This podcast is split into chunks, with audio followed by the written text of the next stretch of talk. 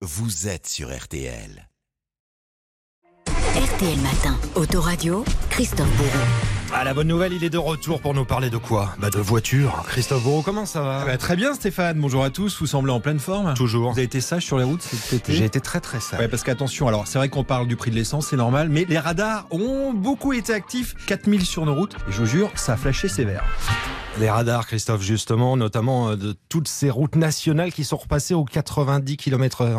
Oui, je voulais vous en parler ce matin parce qu'aujourd'hui, vous savez qu'il y a quasiment la moitié des départements français où la vitesse a été relevée de 80 à 90 km/h, et au total 45 départements, plus bientôt l'Ardèche, et d'ici à la fin de l'année, une partie des routes de Lyon. Problème, Stéphane, eh bien, certains radars n'ont pas eu le temps d'être modifiés. eh bien, résultat, de nombreux automobilistes se retrouvent avec un PV à payer pour avoir roulé à 81, 82, 85 km heure, alors que la limitation est repassée à 90. Et justement, Christophe, dans ce cas, que faire? Question que j'ai posée à l'un des meilleurs spécialistes du droit routier, maître Rémi Jossaume, et voici sa réponse. Bah, vous pouvez soit vous adresser à l'officier du ministère public en lui indiquant que euh, la vitesse ayant été modifiée, vous à ce que l'infraction soit classée sans suite. Si c'est un PV que vous avez contesté, eh bien vous pourrez vous justifier devant le tribunal en expliquant que l'infraction n'existe plus aujourd'hui puisque la vitesse a été modifiée et que vous demandez le bénéfice de la rétroactivité de la loi qui vous est évidemment plus favorable. Voilà, si on comprend bien, visiblement la contestation est, est possible, possible, hein, oui. si on est évidemment dans son bon droit. Deuxième cas de figure dont vous voulez nous parler ce matin, car c'est très fréquent en cette rentrée, c'est le PV que l'on reçoit de l'étranger. Ah oui, les routes italiennes, espagnoles, allemandes en voiture, c'est sympa. Sauf que les radars ne sont pas réservés qu'à la France.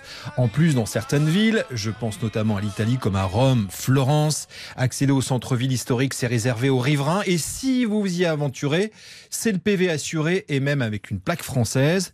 Contrôle automatisé avec des caméras et vous recevez l'amende par la poste.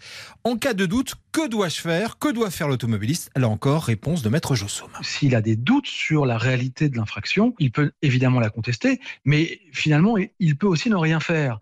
Pourquoi? Parce que l'État étranger n'a en réalité aucun pouvoir de contrainte sur un ressortissant français qui est depuis revenu sur son euh, territoire. Si euh, l'automobiliste ne fait rien, eh bien cet automobiliste-là, de bonne ou de mauvaise foi, disons les choses, peut parfaitement échapper au paiement de l'amende. Ça mérite d'être clair. Ouais, je répète ça, hein, si on fait la sourde oreille, tout va bien. Pas de risque. Ouais, mais atten- attention, Mmh. attention, ne croyez pas que ces PV disparaissent pour autant, car Stéphane, si vous retournez dans le pays en question, Ouais. là vous risquez de le payer, mais alors très très cher en cas de contrôle. Alors ça peut arriver soit bien évidemment dans le cadre d'un contrôle aux frontières à la lecture d'un passeport, d'une pièce d'identité, ou bien évidemment en cas de contrôle routier, euh, le policier, le gendarme sur place pourra peut-être à ce moment-là demander à ce que euh, les amendes soient euh, payées. Cela peut amener l'automobiliste à être euh, immobilisé et à devoir payer l'ensemble des amendes. Et en plus, vous avez droit à une forte majoration, c'est des centaines voire des milliers d'euros, donc méfiance. À noter, c'est important que si vous êtes flashé à l'étranger, vous ne perdez pas de points sur votre permis. C'est déjà pas mal. En tous les cas, prudence en France ou à l'étranger. On en vient à l'agenda de la semaine. Et on commence par l'émission de Turbo sur M6, bien sûr, tout à l'heure avec notamment un focus sur le nouveau Nissan Qashqai baptisé e-Power avec une technologie tout à fait originale puisque le moteur thermique ne sert qu'à alimenter la partie électrique. Même lorsque l'on accélère très fort, le moteur ne hurle pas. On voit tous avec les images vient 11h20 tout à l'heure sur M6 Turbo, présenté bien sûr par Dominique Chapat. Dominique que l'on salue au passage car je sais qu'il nous écoute pour sa 36e saison quand même de l'émission. Un événement arrive à grands pas, Christophe, c'est le mondial de l'auto. Bah, avant le mondial de foot, qui va se dérouler à Paris du 17 au 23 octobre, après 4 ans d'absence à cause du Covid. Même s'il y aura pas mal d'absents côté constructeurs comme Citroën et Toyota, on s'attend à pas mal de nouveautés, comme la prochaine Peugeot 408. Billets déjà en vente en ligne à partir de 16 euros.